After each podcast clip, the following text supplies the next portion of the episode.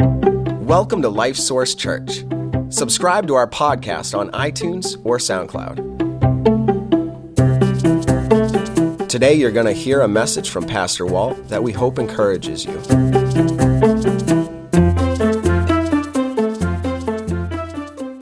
By humbug. Some of you need to work on that, maybe.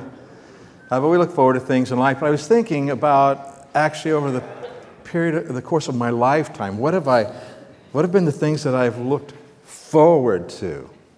And I remember when I was a really little kid looking forward to getting to go to kindergarten. Right? That was going to be the coolest thing. You've arrived when you made it to kindergarten, haven't you? You know, and my first kindergarten was a private kindergarten because of the situation my folks were in. I went to Acorn Academy. That was cool. And uh, so I did that, and then, of course, you get out of kindergarten. Wait, okay, now I'm going on to the big school, right?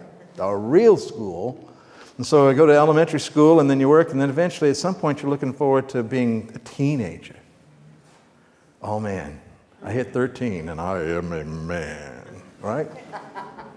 I am a man. Oh, uh, at 13, and you the high school, right? And then to graduate from high school, you're starting to, school's getting like, okay, let's get this over with.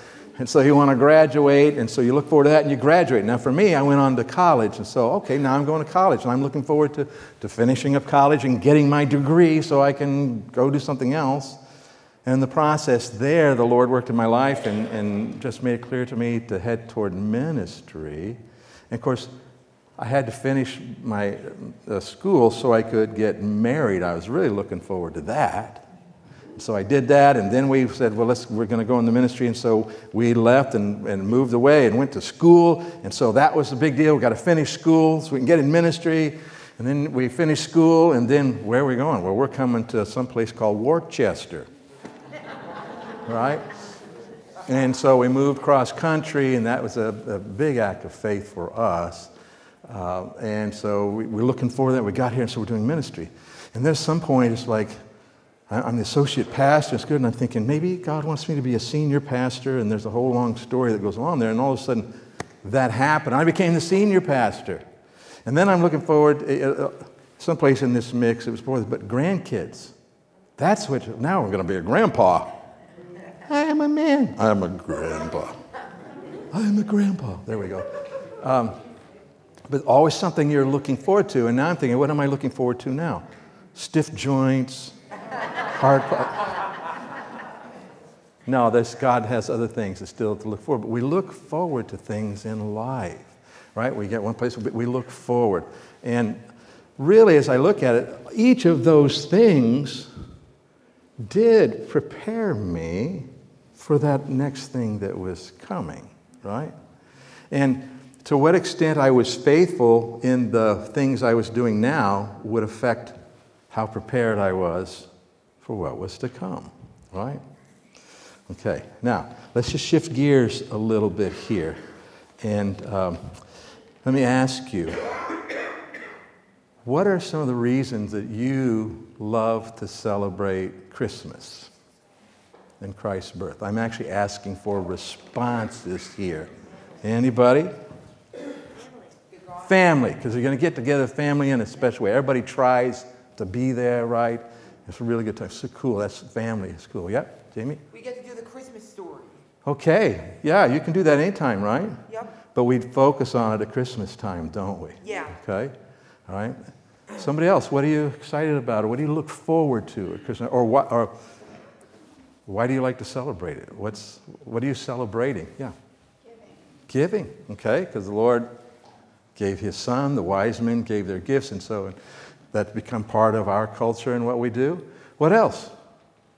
I think the whole spirit of the time. To see how this is a different feel, isn't it? So, isn't it interesting? We, we live in this world of a lot of people who Christmas has nothing to do with Jesus. For a lot of people, they may not know anything, but nonetheless, the fact that the Lord came into the world has still affects the culture to where everybody gets, tries to be them best self, their best selves, and the, the, different spirit of Christmas, isn't it? All right, what else you, you like about celebrating Christmas? Reasons. The birth of Christ. The birth of Christ. There you go. Right? Okay, good. What else? Yep, Jonah. The, the music. You love the Christmas music. How many of you like the Christmas music? Yes. How many of you like it that it starts in October at Walmart? Somebody else, what do you, what do you like at Christmas, Chris? The food. The food, yeah. Ah, now you win. Yep. All right? The lights, the decorations, yeah. That's cool. Of course, we saw, we, we, you know, we had that when we were kids, right? You saw that, and that, that feeling just carries over even to when you're my age, right? It's- that's nice. I would love if somebody else would do it at my house. But I love the lights, I do. What else? Say again? Yes, that you're still around for another Christmas, huh? Yeah, good. Very practical. Yep. Ooh, yeah, being a parent with your little kids at Christmas and the wonder that they see, right? And the fun that they have. Yeah. I saw him back here. Yeah, with all our friends, right? And, and brothers and sisters in Christ get together, yes. So many, many things. We have reasons that we, we want to celebrate Christmas and like to celebrate Christmas. And so, what I want to talk to you about today is this that one of the very best reasons, one of the best reasons to celebrate Jesus' first coming, because that's what it is, wasn't it? His first coming at Christmas. One of the best reasons to celebrate his first coming is because it enables us to be prepared for his second coming. And he is coming. Yeah, we'll talk about that. But so today we're going to talk about the first and second coming of Christ and how, you know, one affects the other. Go ahead and go to that slide if you would there, Silas. Yeah, the first and second coming of Christ. Uh, very, very important for. So let me do this, because some of you may be newer to this, uh, or you haven't heard this, or don't understand how this all works. So let me talk about what I mean when I say the first coming and the second coming of Christ. So we're going to put a timeline up here. Go ahead and then let's put the first coming of Christ, right? This is at, we celebrate at Christmas time, because he probably didn't come at this time of year, most likely. But this is when we celebrate it. This is when we focus on it, okay? But so Christ came, this is right around 0 AD at that time. He lived for about 33 years, died on the cross for us, and then he ascended into heaven, okay? So he went back up to heaven. So that was his first coming. And then there's ongoing results of his first coming, which we're going to talk about today, right? And so that's been about 2,000, roughly 2,000 years. Go ahead, if you would, Silas. And the next thing that's going to happen for us, whether we die first or we're still alive this time, and that's what we call the rapture. And this is where the Lord Jesus does not return to earth, but it says we meet him in the heaven. He calls for us and changes us. If those who've already died, they're in heaven with the Lord, but at that point in time, they will be resurrected, and then we will be changed with them. And the Bible says that we'll be forever with them and with the Lord, okay? So once that happens, this part is done for us here. Lots of stuff still to do. But so that's called the rapture. The rapture is not the second coming. You know, we talk about the return of Christ, and sometimes we use those terms loosely. And we're really talking about this, the rapture. And he does return for us, but he hasn't returned to earth. We still only got his first coming. Now, the Bible tells us that, uh, at least my understanding of the scriptures, okay, that um, once, once we are raptured, there's about a seven year period in between there that's called the Great Tribulation. And this is where the rise of the Antichrist will be. Uh, Satan will be actively at work. The Holy Spirit will not be doing some of the things that he's doing now. Anyway, and, and then at the end of that time, there is the second coming of Christ. And this is when he comes back, actually to the earth, and we come back with him. We'll read those passages of Scripture this morning, okay? So, this is what we're talking about. So, when I say one of the best reasons to celebrate Jesus' first coming is it enables us to be prepared for his second coming. And that is so, so important. By the way, his first coming and his second coming, very different. Very different in how it happens, very different in what it means to those who know him and don't know him. Okay? Huge, huge difference. So let's, let's uh, um, talk about Jesus' first coming. And so, what was the situation? What was the status for his first coming? Well, we have the whole Old Testament, don't we? If you aren't familiar with that, we have the whole Old Testament. This is the first part of your Bible, you know, until you get up the Gospels. And this is where uh, prophecies about his first coming and even his second coming are in here. But we learn something very clear from the first part of the, the book in the Old Testament. And that's that God is big and powerful, right? He created the entire universe that we see and hear about and see photos of. Um, he is um, very, very interested in, in being involved with human beings. We see that. We see that He is a holy God, and we see that human beings haven't been holy. None of us holy, right? And so we see that, and so there's a problem there. We have a holy God who w- must judge sin to be holy and to be righteous and just, and us who are human beings who have failed in that respect. So we see that. We see that God gives uh, his people, Israel, a law to follow, which includes a lot of ceremonial stuff, a lot of symbolic stuff that points to what he was going to do when he sent his son into the world, but hadn't happened yet. Okay, so they're, they're having these sacrifices which are symbolic of Christ who would come and die and be our sacrifice. All of that is in there. I don't think that was abundantly clear, clear to them. I mean, they had a general sense that God was sending somebody, He was providing a solution because He promised that way back in the beginning. So it wasn't clear like it is as we look back at it. But they were looking forward to something, and what they were looking forward to turns out to be the first coming of Jesus.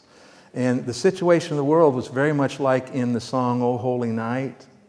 Interesting that the Song O Holy Night was written in 1847 in France, and it made it to the States somehow. And in 1855, a preacher who lived in West Roxbury, Massachusetts, translated it into English. Okay, that song, and uh, of course, it's become very, very popular. But it was very, very popular at the time, partly because I think it's in the second verse or the third verse, third verse, I can't remember, but it says, Chains shall he break, for the slave is our brother. And it's, translated in English in 1855, and in, by 1860, we're in a civil war, and that's one of the big issues of the Civil War. Very, very popular. But it's in the first uh, verse where it tells us what the condition of the world was before Christ came. And it says, uh, Long lay the world in sin and error pining, mourning, heavy under the weight of sin. And so that's what his first coming came to address. So let's take our Bibles and turn to the Gospel of John. If you don't have a Bible with you, there should be one under the chairs in front of you there somewhere. We'll be on page 1220 to start with. We're going to look at a lot of scriptures today, so hang in there with me. John chapter 1, starting in verse 1. In the beginning was the Word, and the Word was with God, and the Word was God. The Word, what are we talking about? If you've been around for any length of time, you probably know and heard, but that, that word, word, was how the, um, the Greek culture and the Greek world, when they thought of what is the ultimate reality, what is behind all of creation, uh, they didn't necessarily talk about God at that point so much as, as much as they said the Word the Greek word logos, logos. And um, that, so that's represented. So John, the Holy Spirit leads John when he writes and say, let me tell you who that is. You guys believe in the Word, let me tell you who he is. Okay, first of all, you need to know, in the beginning, he was already there. In the beginning was the Word. And the Word was with God, and the Word was God. Okay, there's an equal sign there in that grammar. Word and God, same thing. Verse 2 He was in the beginning with God. All things were made through him, and without him, nothing was made that was made. Let's stop right there and think. The word is God, and yet he's talked about sort of distinct from God, isn't he? Okay, he is God, but yet he did this. All right. Um, and it says here that he created everything that exists. Well, we just finished up the book of Colossians. Do you remember in chapter 1 what it said about who created everything that exists? Do you remember? Who? the Lord Jesus Christ. Okay, so who is the Word? It's the Son of God. He is God and He is the Son of God. And um, so that is who we're talking about. Here's the Son of God. He existed from the beginning as God. And then we get down to verse 14, our first Christmas verse. Okay, here it is. And the Word, the Son of God, the Word became flesh and dwelt among us. And we beheld his glory, the glory as of the only begotten of the Father, full of grace and truth. And so, just in a few little, one little verse here, we get this whole big thing that, that God, the Son of God, became a man, right? That's what the first coming is about. The Son of God becomes a human being, He comes to us because of our great need and because of His great love for us. Go to Galatians chapter 4.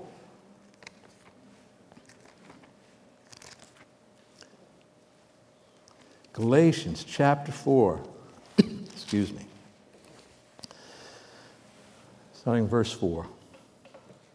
Paul's talking here about how we were in bondage to sin and in bondage to our inability to keep the law, in sin and error pining. Verse 4 But when the fullness of the time had come, God sent forth his Son, born of a woman born under the law. So let's stop for just a minute. When the fullness of time had come, I, you know, we don't necessarily understand God's timing. Do you? Have you ever wished God's timing was different in your life? Now, I, I say we wish it and we feel it that way, but in reality, we want to come to a point where we realize God's timing is perfect in our lives. Right? And if left to ourselves, we would do it differently. But He does it best, He does it right. Anyway, so when the fullness of time, when, when history had come to this point, some 4,000 years after creation, uh, God sends forth his Son, born of a woman, born under the law, to redeem those who were under the law. Let's just stop there. So, why did Jesus become a man? Why did he? Why was there, he uh, come at this first coming? So he could be our Savior. Because what we find out from the Bible very clearly, and it's, you see it in the Old Testament, it's clearly stated in the New Testament, and that's that nobody successfully keeps the law. We think law and we think the laws that our country has. This is a moral law of God, the Old Testament, Ten Commandments and everything that comes off of that. It's loving your neighbor as yourself, it's loving God before anything, all that. And that we've all failed, haven't we? We've all failed that law. And so we need a redeemer, someone to save us from this consequences of our sin, because we're guilty of breaking God's law. Every one of us. And so he came, and he came as a human being who was under the law to redeem those who were under the law. Us. Um, specifically the Jewish law, but all of us who were under the moral laws of God. And he says that we might receive the adoption as sons. So he doesn't just come and let us off the hook. He does come and save us, as we'll talk about in a minute. But he does more than that. At his first coming, he not only provides a way for us to be forgiven, for a way for us to be saved, he also makes us family when we do. That's big, isn't it? I mean, you get a picture of if, if there was a way, a, a judge uh, who is trying a case, or I mean, he's, he's overseeing the case, and, and it's clear that the, the, the defendant is guilty, you know, it's maybe the jury, or he just pled guilty, or whatever. And this juror, the, the judge, I mean, it's a fine that has to be paid, and the judge says, you know what, I'm going to pay your fine for you. He steps down out of the, his judge place, and he maybe writes a check and hands it to her. He pays the fine for him normally, and this is probably the way it normally goes down, is the judge would then go back into his chambers and the, the person would go free, and that'd be it. But what we have here is a picture of the judge getting down, paying the fine, and says, Hey, I want to adopt you. Make you part of my family. But that's what Jesus did for us. Okay?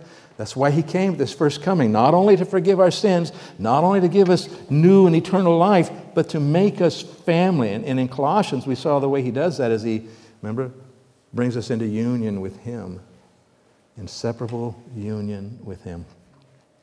Verse 6 And because you are sons, God has sent forth the Spirit of His Son into your hearts, crying, Abba, Father. So, this is that relationship that we now have. Therefore, you are no longer a slave, but a son. And if a son, then an heir of God through Christ. You know, we have this standing before God as Christ has.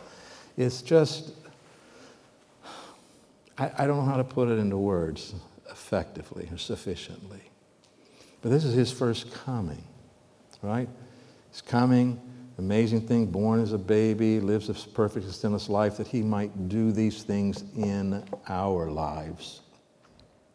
And so this is the gospel, isn't it? We who sinned against God, holy God, we were guilty before him. And yet, as our judge, he provided a payment for us. Jesus dying on the cross to pay our sins. And then he raises Jesus from the dead and, and then offers that forgiveness in relationship to us. And we need to say yes to it, or we don't have it. It's like Christmas gifts, right? That God has given us a gift. But if you don't accept the gift and open it, you never benefit from it, do you? And we'll see that's where some people are at and where they will be at the second coming of Christ, sadly. Um, and so, when, when the Son of God is first coming, he comes because a man does all these things we talked about. He came as a loving Savior. Okay? He came as the Lamb of God who takes away the sins of the world. And then he moves in, makes his family. They have all this. Is it a blessing to know Jesus? Yes. Now, let me ask you real quick. Think right now, can you remember that time in your life, you know, where you either for the very first time in your life saw it and understood it and you said, okay, I believe, I, I received Christ as Savior. You remember that, or you remember, maybe you don't remember that specifically, but you realize, or you realize you came to say, yes, that is what I believe, that is what I'm trusting in. Can you, if you can remember clearly, one of those two kinds of things today, just raise your hand with me, right? Yeah, right? Makes a huge difference in our lives. His first coming. His first coming. Now let's go to the Gospel of Luke.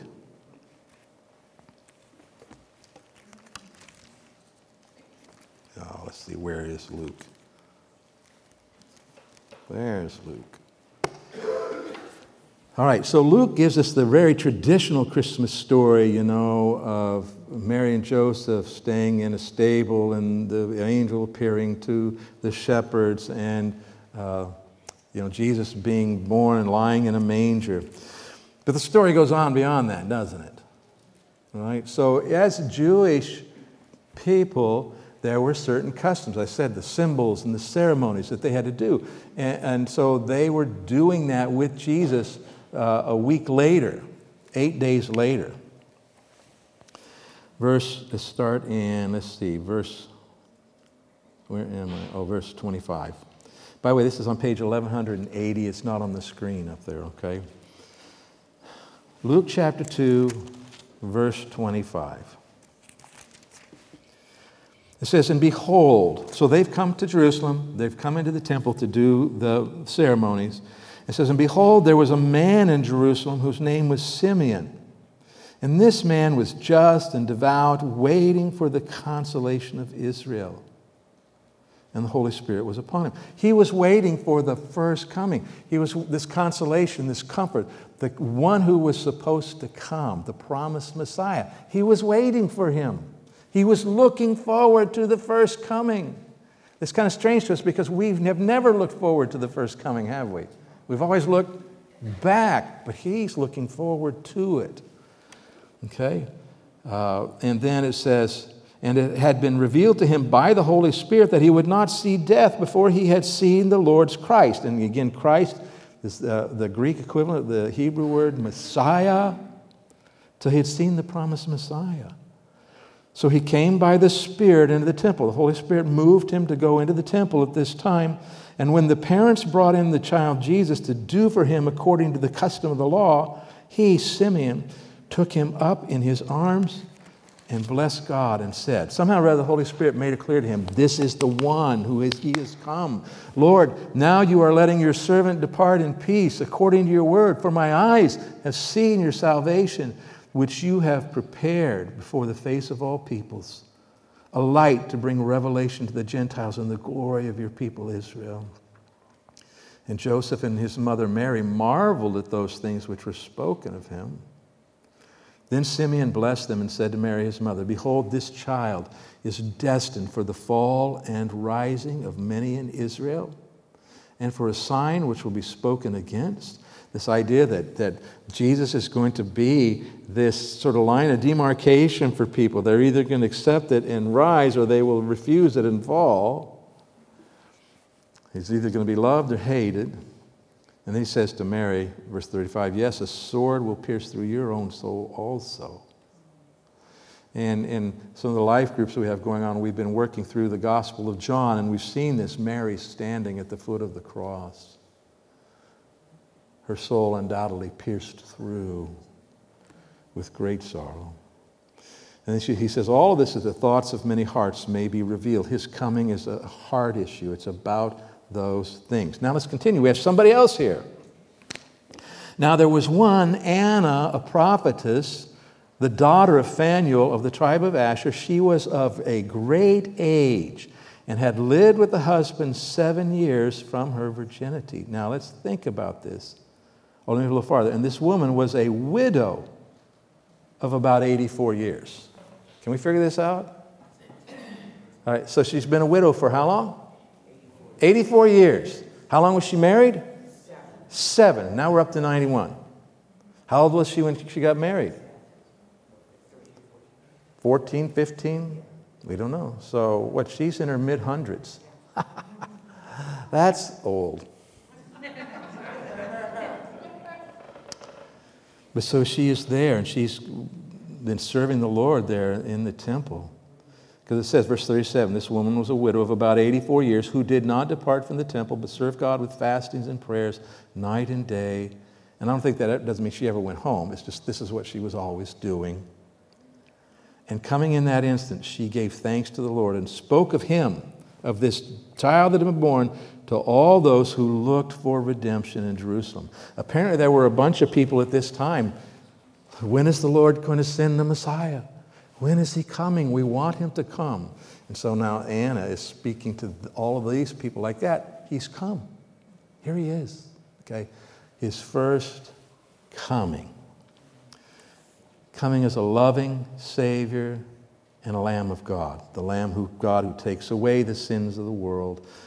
All the blessings that you experience as a Christian are tied up with what he accomplished at his first coming. Okay? Now, his second coming, very, very different thing. Very different than the first coming. Although, what I want you to see is that, so, just like people in the, it's interesting, my grandkids, uh, with one of my uh, kids' families, been talking about this, and all of a sudden a light went on in their eyes, and they said, wow. So, like they were looking for the first coming, we should be what? Looking forward to his second coming. And I think the reality is, is that we could go through a day, a week, maybe a month, or long, and never really think about that. But we should. We should be aware of the, the, the second coming. So let's talk about the second coming. Um, the Son of God will come again. Let's go to Matthew chapter 25. Let's see here. Where am I? Over here. Matthew 25, starting in verse 31. It says, When the Son of Man, and this is how Jesus refers to himself here in these Gospels, when the Son of Man comes in his glory, and all the holy angels with him, then he will sit on the throne of his glory. So he's saying, I'm coming back. And when I come back, it's not going to be like it was, you know, baby Jesus, meek and mild. No, I'm coming back with all of my angels. And I am coming back and I am going to sit on the throne. Who sits on the throne? Yeah, right, specific, but in general. Who sits on the throne? The king. That's right. So he's coming back as the king, as the one who is going to rule. And then he says this, verse 32 All the nations will be gathered before him, and he will separate them one from another, as a shepherd divides his sheep from the goats. And he will set the sheep on his right hand, but the goats on the left. And in the, the way this is talked about, uh, when Jesus talks about it, is there's nothing wrong with sheep or goats, but he's illustrating that the sheep are his sheep, those he died for those who have received him as Savior, those who have been in, brought into union with him forever. Those are the sheep, and the goats are those who have rejected him.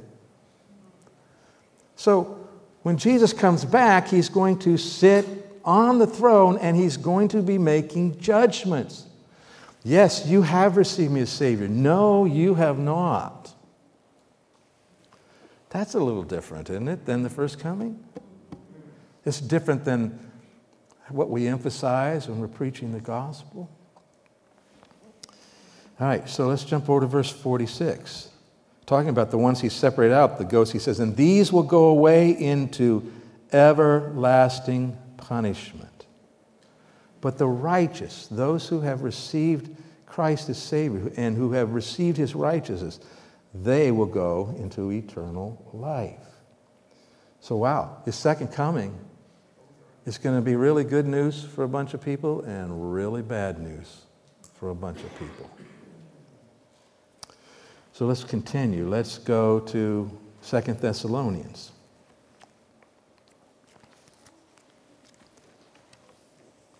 Second Thessalonians. Let's see here. Chapter 1. We've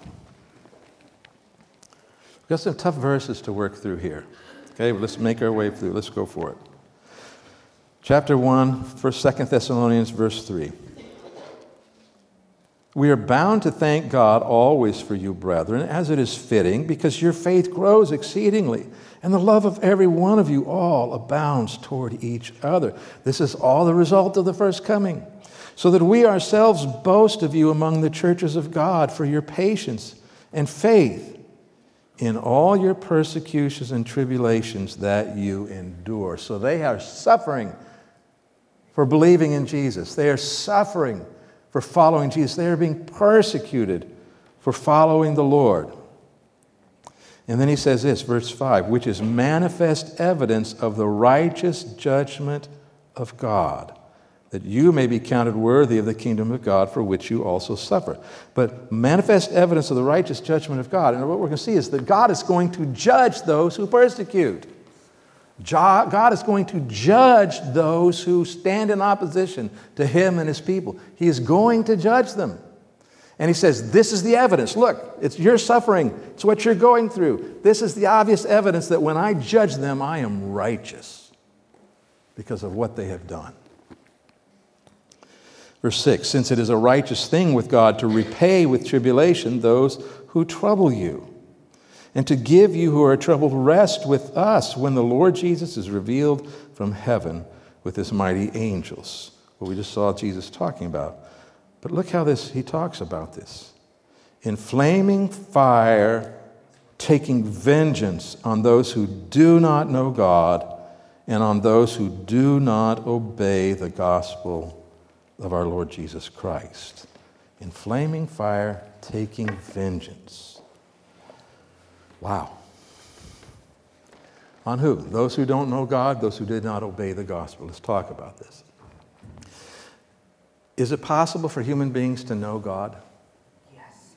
The Bible is very clear that he has indeed he has revealed himself sufficiently in creation and within our own natures that we can know that he exists. Now, that's not enough to save us. But the idea is if we are aware that He exists and, and we realize, you know, that we, we know in our own conscience we don't always do what we ought. And so if we will humble ourselves before God, what does God do for the humble? He gives them what? grace. And so, even if someone doesn't know the gospel, if they are humbling themselves before God, I believe God's going to work in their lives and He's going to put a burden in somebody's heart to go share the gospel with them, okay? Uh, but not everybody responds with humility, do they? In fact, maybe the majority don't. at least not till they hear the gospel. And then he goes on and says, you know, this is especially true of those who don't obey the gospel. Now, that's not a word you usually hear when we're talking about the gospel, right? Obey.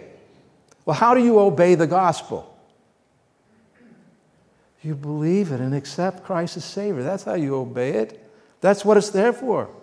He says, you know, repent and turn to me. I've died and paid for you. He says, I love you. Come in a relationship with me. And when we do, we have obeyed the gospel. Back in John chapter 6, uh, people were asking Jesus, What are we supposed to do to work the works of God, to do what God wants us to do? And he said, This is the work of God that you believe on him that God sent. And so, this believing, this faith is how we obey the gospel. But he says, Those who say no to that, those who don't humble themselves before God and come to hear about Christ, that he's coming and he will take vengeance on them. Little Jesus, meek and mild, right? Let's continue reading. Not, I'm being silly.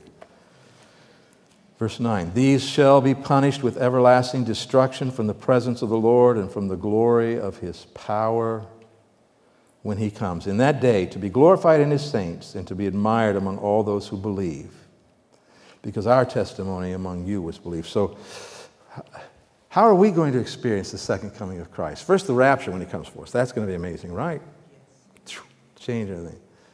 Um, and then when we'll see when we return with him, it's just going to be, he's going to be so glorious, so magnified, and we will see him, you know, in ways that it's just beyond what is hard for us to imagine now. Let's continue reading. For those who don't know him, that is not the case. Verse 1 of chapter 2. Now, brethren, concerning the coming of our Lord Jesus Christ and our gathering together to him, we ask you not to be soon shaken in mind or troubled, either by spirit or by word or by letter, as if from us, as though the day of Christ had come. So, He's telling us that we have reason to rejoice when we look forward to the second coming. Verse 3 Let no one deceive you by any means, for that day will not come unless the falling away comes first and the man of sin is revealed, the son of perdition. Okay. We're, we're getting here, he's talking about the one that we normally uh, talk about and call the Antichrist. He's the ruler who will arise during that seven years of tribulation, who Satan will empower and be working in the world. We will be gone. God is letting Satan try to be God. It's not going to work. But so the man of perdition is a man of lawlessness. In other words, he's rejecting the laws of God. Verse 4 Who opposes and exalts himself above all that is called God or that is worshipped, so that he sits as God in the temple of God, showing himself that he is God. Do you not remember that when I was still with you, I told you these things? And now you know what is restraining, that he may be revealed in his own time. For the mystery of lawlessness is already at work. Only he who now restrains will do so until he is taken out of the way. So, do you ever feel like the world is a terrible mess? Because they don't submit to God? Well, I want you to know, as bad as it is, the Holy Spirit is restraining things all the time. He's keeping it from being what it could be. But there will come a point in time during the Great Tribulation when he will no longer restrain. And so if you think it's bad now, you don't want to be here then. And you don't have to be if you receive Christ. Um, verse 8 And when the lawless one will be revealed, whom the Lord will consume with the breath of his mouth and destroy with the brightness of his coming. The coming of the lawless one is according to the working of Satan with all power, science, and lying wonders. Like I said, Satan is empowering him, and with all unrighteous deception among those who perish. We've, we've talked about Satan uh, before here. Jesus said that Satan was two things. Do you remember what he was? He was a liar and a murderer from the very beginning. And so, how is he ruling here? He is what? deceiving people. He's lying to them, holding himself out as God. Verse 10 And with all unrighteous deception among those who perish, because they did not receive the love of the truth that they might be saved. This goes back when I was saying a recognition. Wow, there has to be a God. There must be a God. And God, if you're there, I want to know you. You know, I'm humbling myself before you because I'm a mess and I, something needs to, to give here. I want to know what's really true. I want to know. But you know, even in our own lives sometimes, but a lot of people don't necessarily want what's true. They don't want to know what's true. Does this read? They did not receive the love of the truth that they might be saved. And for this reason, God will send them strong delusion that they should believe the lie.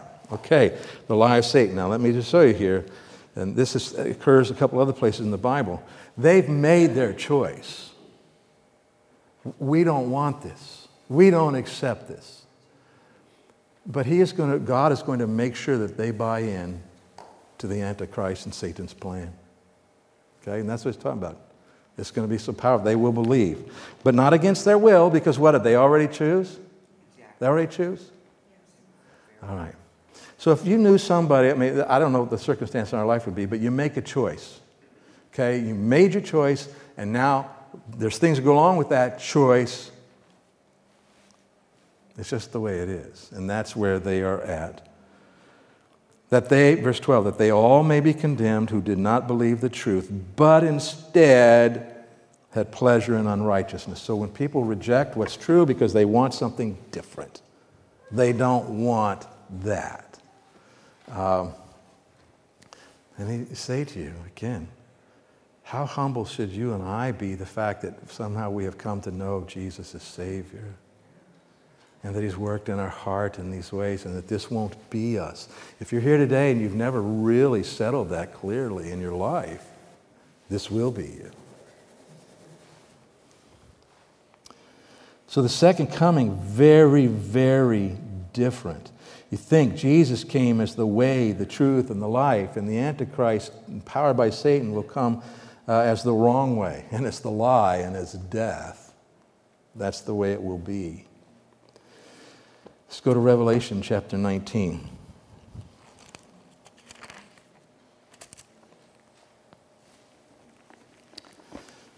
So, this describes the second coming of Christ. Verse 11. This is what John, the Holy Spirit had enabled John to see the future and what was going to happen. It says, Now I saw heaven open, and behold, a white horse, and he who sat on him was called faithful and true and those are terms used for the Son of God, faithful and true, and in righteousness. He judges and makes war. His eyes were like a flame of fire, and on his head were many crowns. He had a name written that no one knew except himself. He was clothed with a robe dipped in blood, right? He, he shed his blood for us. And his name is called the Word of God. Who is the Word of God? The Son of God who became flesh, right? The Lord Jesus Christ.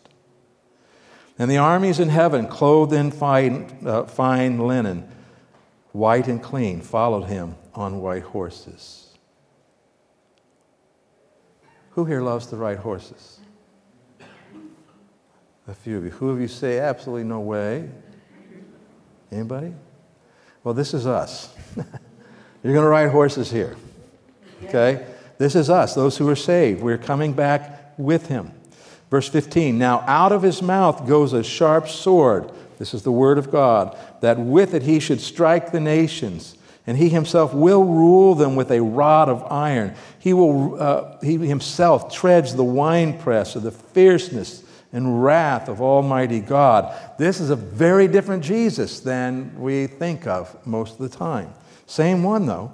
He is righteous and holy. In fact, before I forget, let me just say to you when we see that this is the way Jesus is, that he, he hates sin, he will judge sin, he is righteous and holy, and there's a fierceness to him, almighty.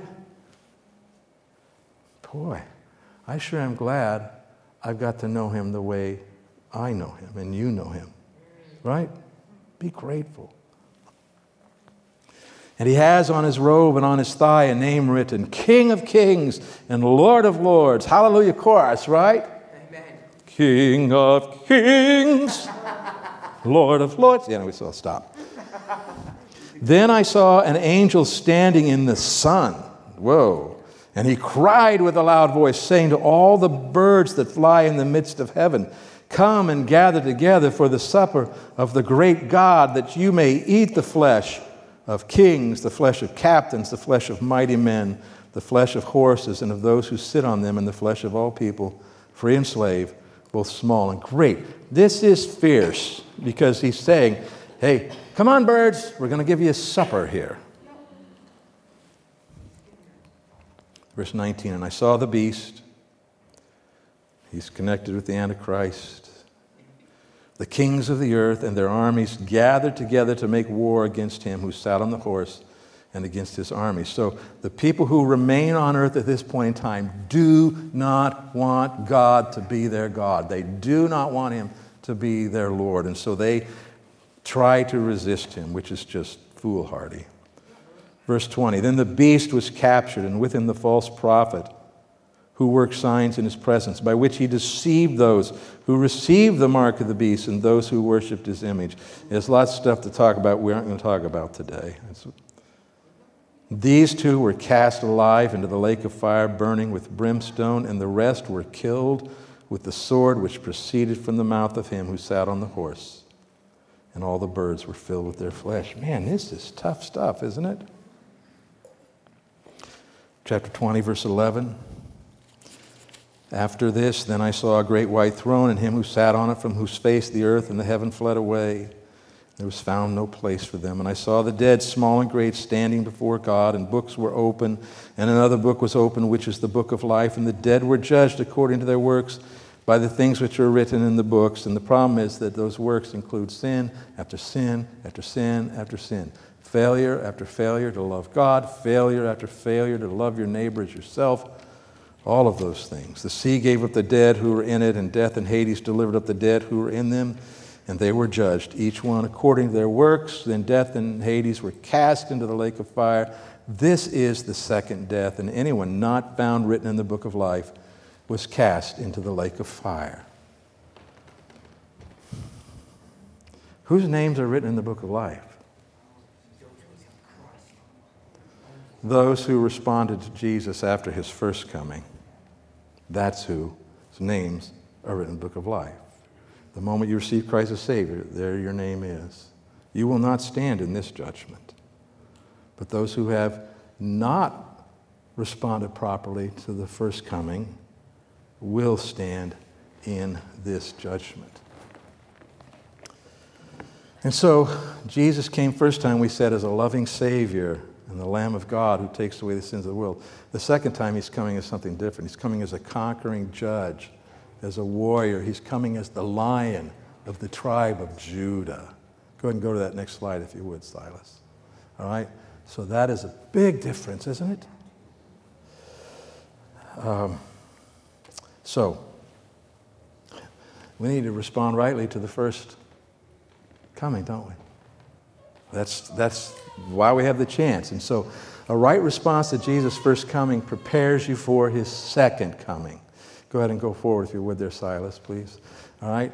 And so, how do we respond properly? Well, we have it right here on the wall. We surrender to the Lord, right? We surrender to him as Savior and as Lord in our lives. We receive, we, we admit, like we've already talked about, right, that we need a Savior. We receive Christ as Savior.